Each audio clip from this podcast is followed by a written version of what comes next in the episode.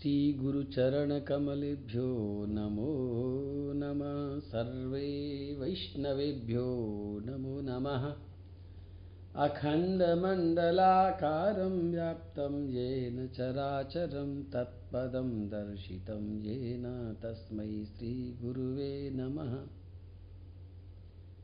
बर्हापीडं नटवरवपु कर्णयो कर्णिकारम् बिभ्रतवासः कनककपिशं वैजयन्तीं च मालाम्। रन्ध्रान् वेणोरधरसुधया पूरयन् गोपवृन्दै। वृन्दारण्यं स्वपदरमणं प्राविशद्गीतिकीर्तिः। प्रेम से बोलो, राधे कृष्ण राधे कृष्ण कृष्ण कृष्ण, राधे राधे। राधे श्याम राधे श्याम श्याम श्याम, राधे राधे।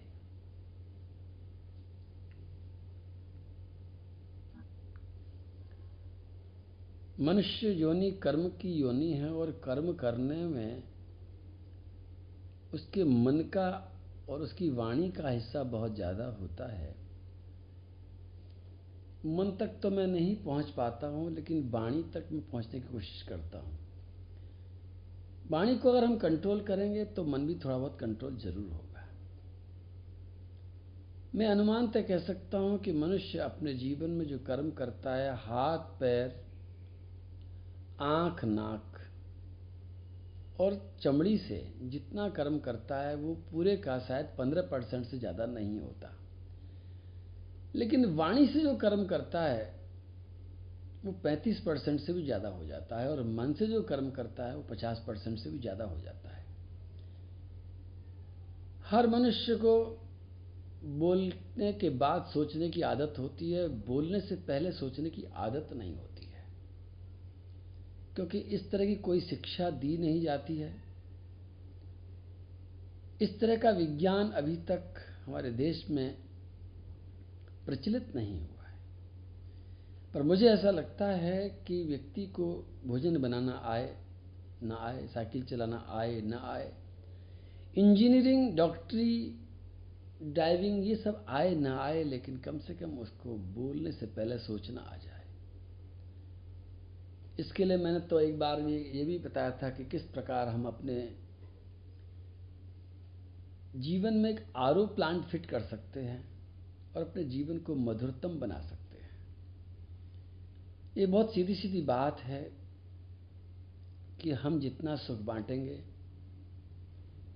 ये सुख बांटना ही इस मनुष्य का उद्देश्य है। नृपवर्य तत् यत्ते विज्ञापयाम भो आयु श्रीबल कीर्ति नाम तब तात विवर्धनम। ऋषि मुनि गए और ऋषि मुनियों ने बहुत शांत होकर उस राजा बेन को समझाने के लिए बताया कि देख राजा, हम तुझे जो बात बताने जा रहे हैं, बड़े ध्यान से सुनना, क्योंकि हमारी बात मानेगा तो तेरी आयु बढ़ेगी, तेरी कीर्ति बढ़ेगी, तेरा बल भी बढ़ेगा और तेरी श्री भी बढ़ेगी। संपत्ति, कीर्ति, बल, आयु सब कुछ बढ़ेगा। और फिर उन्होंने बात बतानी शुरू करी, धर्म, आचरित पुंसाम बांगमना, काय बुद्धि भी। चौथे स्कंद के चौदहवें अध्याय का पंद्रहवा श्लोक। धर्म आचरित पुंसाम बांगमना काय बुद्धि भी, लोकान विशोकान वितरत तथानंतम संगिनाम। भगवान अनंत का संग करने वाले और धर्म का आचरण करने वाले, जो लोग अपनी वाणी से, अपने मन से, अपनी काया से, अपनी बुद्धि से इस संसार में धर्म का आचरण करते हैं, उनको ये चारों चीज़ें बड़े आराम से मिल जाती हैं। अगर वो स्वार्थ से करते हैं तो ये चारों चीज़ें मिल जाती हैं, और यही काम वो अगर निस्वार्थ भाव से करते हैं तो फिर उनको भगवान का संग प्राप्त होता है, भगवान का धाम प्राप्त होता है। ऋषि मुनियों ने बेन को समझाने के लिए कहा नृपवर्य निबोधे तत् यत्ते विज्ञापयाम भो आयु श्री बल, कीर्ति, नाम तब तात विवर्धनम। राजन, हम जो बात बता रहे हैं उसको बड़े ध्यान से सुनना, क्योंकि उस बात को मानने से तुम्हारी आयु बढ़ेगी श्री बढ़ेगी, बल बढ़ेगा और कीर्ति बढ़ेगी। और उन्होंने ये भी कहा कि ये जो आयु श्री बल कीर्ति तो बढ़ेगी ही बढ़ेगी, लेकिन अगर हमारी बात को तुमने निस्वार्थ भाव से मान लिया, जो तुम कर्म कर रहे हो, वो कर्म नहीं है। कर्म वो होता है जो धर्म का आचरण करते हुए किया जाता है। हमारे पास में वाणी है, सबसे पहले उन्होंने वाणी का नाम लिया। धर्म आचरिता पुंसांग बांगमना काय बुद्धि भी। सबसे पहले उन्होंने कहा कि वाणी के द्वारा, फिर कहा मन के द्वारा, फिर कहा काया के द्वारा और फिर कहा बुद्धि के द्वारा। जो तुम आचरण कर रहे हो, उस आचरण को अगर तुम धर्म के अनुरूप करोगे तो ये आचरण तुमको आयु देगा श्री देगा, बल देगा, कीर्ति देगा और निस्वार्थ भाव से अगर करोगे तो फिर भगवान का चरणों में स्थान मिलेगा, भगवान का संग मिलेगा, भगवान का धाम मिलेगा, मुक्ति मिलेगी। भगवान की भक्ति मिलेगी। ये बात ऋषि मुनि उसे समझा रहे थे। और और मैं वाणी के छोटे छोटे रहस्यों को बताते हुए कल कह रहा था कि जब कोई आदमी गुस्सा करता है, मैं कह रहा था कि वही शब्द, जैसे पड़ेगा शब्द आपने अपने लिए बोला तो। उसमें से बदबू आ गई। और अगर आपने वही शब्द बोल दिया किसी और के लिए तो उसमें से खुशबू आ गई। उसी तरह से एक शब्द और मुझे बताना है। मैं बता रहा था कि कोई आदमी गुस्सा करता है और फिर कहता है कि मेरे मन में कोई कपट नहीं है, इसलिए मैंने गुस्सा किया। तो ये बात तो बिल्कुल ही बेकार है। लेकिन यही बात काम आ सकती है कब?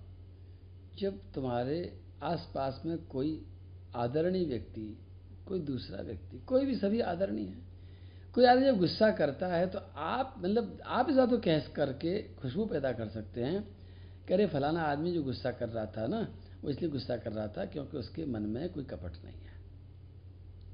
अगर हम दूसरे को निर्दोष करने के लिए इन शब्दों का प्रयोग करेंगे तो तो हो जाएगी इसमें खुशबू पैदा। और अगर हम अपने को निर्दोष सिद्ध करने के लिए इनका प्रयोग कर देंगे तो इसमें दुर्गंध पैदा हो जाएगी। वो हमें नहीं करना चाहिए। दूसरों के लिए प्रयोग करो कि भैया, वो आदमी इसलिए कह रहा है क्योंकि उसके मन में भैया कपट नहीं है, सीधा सच्चा इंसान है, जो मन में है, कह दिया। उद्देश्य ये है, जो विवेकानंद जी ने कहा, ब्लेम नन।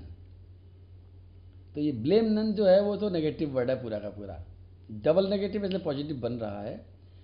लेकिन इससे भी बढ़िया बात है कि दूसरे को निर्दोष सिद्ध करो। एक बात है कि हम किसी पर दोषारोपण न करें।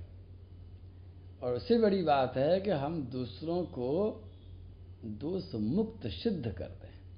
और वो तभी होगा जब इसका प्रयोग करेंगे कि भाई उसने बोला है, अरे उसके मन में कोई बात नहीं है, बस वो साफ़ सच्चा इंसान है, इसलिए बोल दिया है। लेकिन ये बात अपने ऊपर लागू करोगे तो तुम बहुत गलती कर बैठोगे। ये बात बताना मैं चाह रहा था। अब तो आपके समझ में अच्छी तरह से आ गई होगी कि अपने लिए शब्द कौन से प्रयोग करने हैं? दूसरों के लिए कौन से प्रयोग करने हैं? एक बार मैं यमुना के किनारे एक बहुत बड़े आश्रम में बैठा हुआ, वहाँ के महंत जी महाराज के साथ में जलपान कर रहा था। मेरे हाथ से कोई चीज़ खाने की गिर गई। मैं ढूँढने लगा मेरे को दिखाई नहीं पड़ी और वो जो महेंद्र जी महाराज थे, बहुत बड़े संत थे, उनको दिखाई पड़ गई। और उन्होंने वो चीज़ उठा करके कहा, यही ढूंढ रहे थे? मैंने कहा हाँ यही ढूंढ रहा था। तो मैंने हाथ पसारा दे, मांगने के लिए कि आप मुझे दे दीजिए, मैं इसको खा लूँगा। उन्होंने मुझे न दे करके अपने मुँह में डाल लिया और मुस्कुरा दिए। अब आप सोच सकते हो, अगर वो मेरे हाथ में दे देते तो क्या परिणाम निकलता? अगर वो मेरे हाथ में देते तो इसका मतलब था कि लो, तुमने गिराई है, तुम्हारा झूठा है, तुम ही खाओ। लेकिन उन्होंने उठाया ज़मीन, एक तो मेरा झूठा, एक ज़मीन पर गिरा हुआ, और उन्होंने उसको अपने मुँह में डाल करके क्या सिद्ध करना चाहा? बस इसको समझ लेंगे तो जीवन में खुशबू ही खुशबू भर जाएगी। ये घटना मेरे ख्याल से तीन साल पहले की है, लेकिन तीन साल से मैं क्यों नहीं भूला इस घटना को? गिराया तो मैंने कितनी ही बार होगा, और उठाया भी कितनी ही बार होगा और खाया भी कितने ही बार होगा। लेकिन ये बात क्यों नहीं भूल पाया मैं? क्योंकि उन्होंने ऐसा आचरण करके जो मुझे आदर सम्मान दिया, वो वास्तव में मैं कभी नहीं भूल सकता। और इतना ही नहीं, मुझे प्रेरणा मिली कि यदि हमारा कोई आदरणीय व्यक्ति, सम्मानित व्यक्ति, उसके हाथ से कुछ गिर जाता है। एक घटना और घटी थी वहीं पर। उन्होंने, मैं देख रहा था मेरी चप्पल कहाँ है तो उन्होंने वो चप्पल मेरी उठा करके ला के रख दी। और मैंने कहा, अरे, आपने मेरी चप्पलों को हाथ लगा दिया है तो लाइए, मैं अब आपके हाथ धुला देता हूँ, मैंने अपने जेब में से जो कि तुम्हें जानते हो, हमेशा एक छोटा सा, एक फाउंटेन रहता है, उसमें पानी भरा रहता है, मैंने उनका हाथ धुला दिया। और उन्होंने उस हाथ को धोने के बाद में क्या किया मालूम है? अगर वो हाथ को धो करके पानी को नीचे गिराते थे तो उसका मतलब कुछ और निकल जाता, लेकिन उन्होंने उस हाथ को धोया। बोले, ठीक है? मैंने कहा हाँ ठीक है। और वो हाथ का सारा जल अपने माथे पर लगा दिया। लेकिन ये छोटी छोटी बातें हैं जीवन में कितना ज़्यादा भगवान को प्रसन्न करती हैं, हमारे जीवन को खुशियों से भर देती हैं। तो ध्यान रखना, दूसरों के लिए जब भी हम कुछ करते हैं तो वो बातें ये निर्धारित करती हैं कि हम उसको आदर दे रहे हैं या आदर छीन रहे हैं।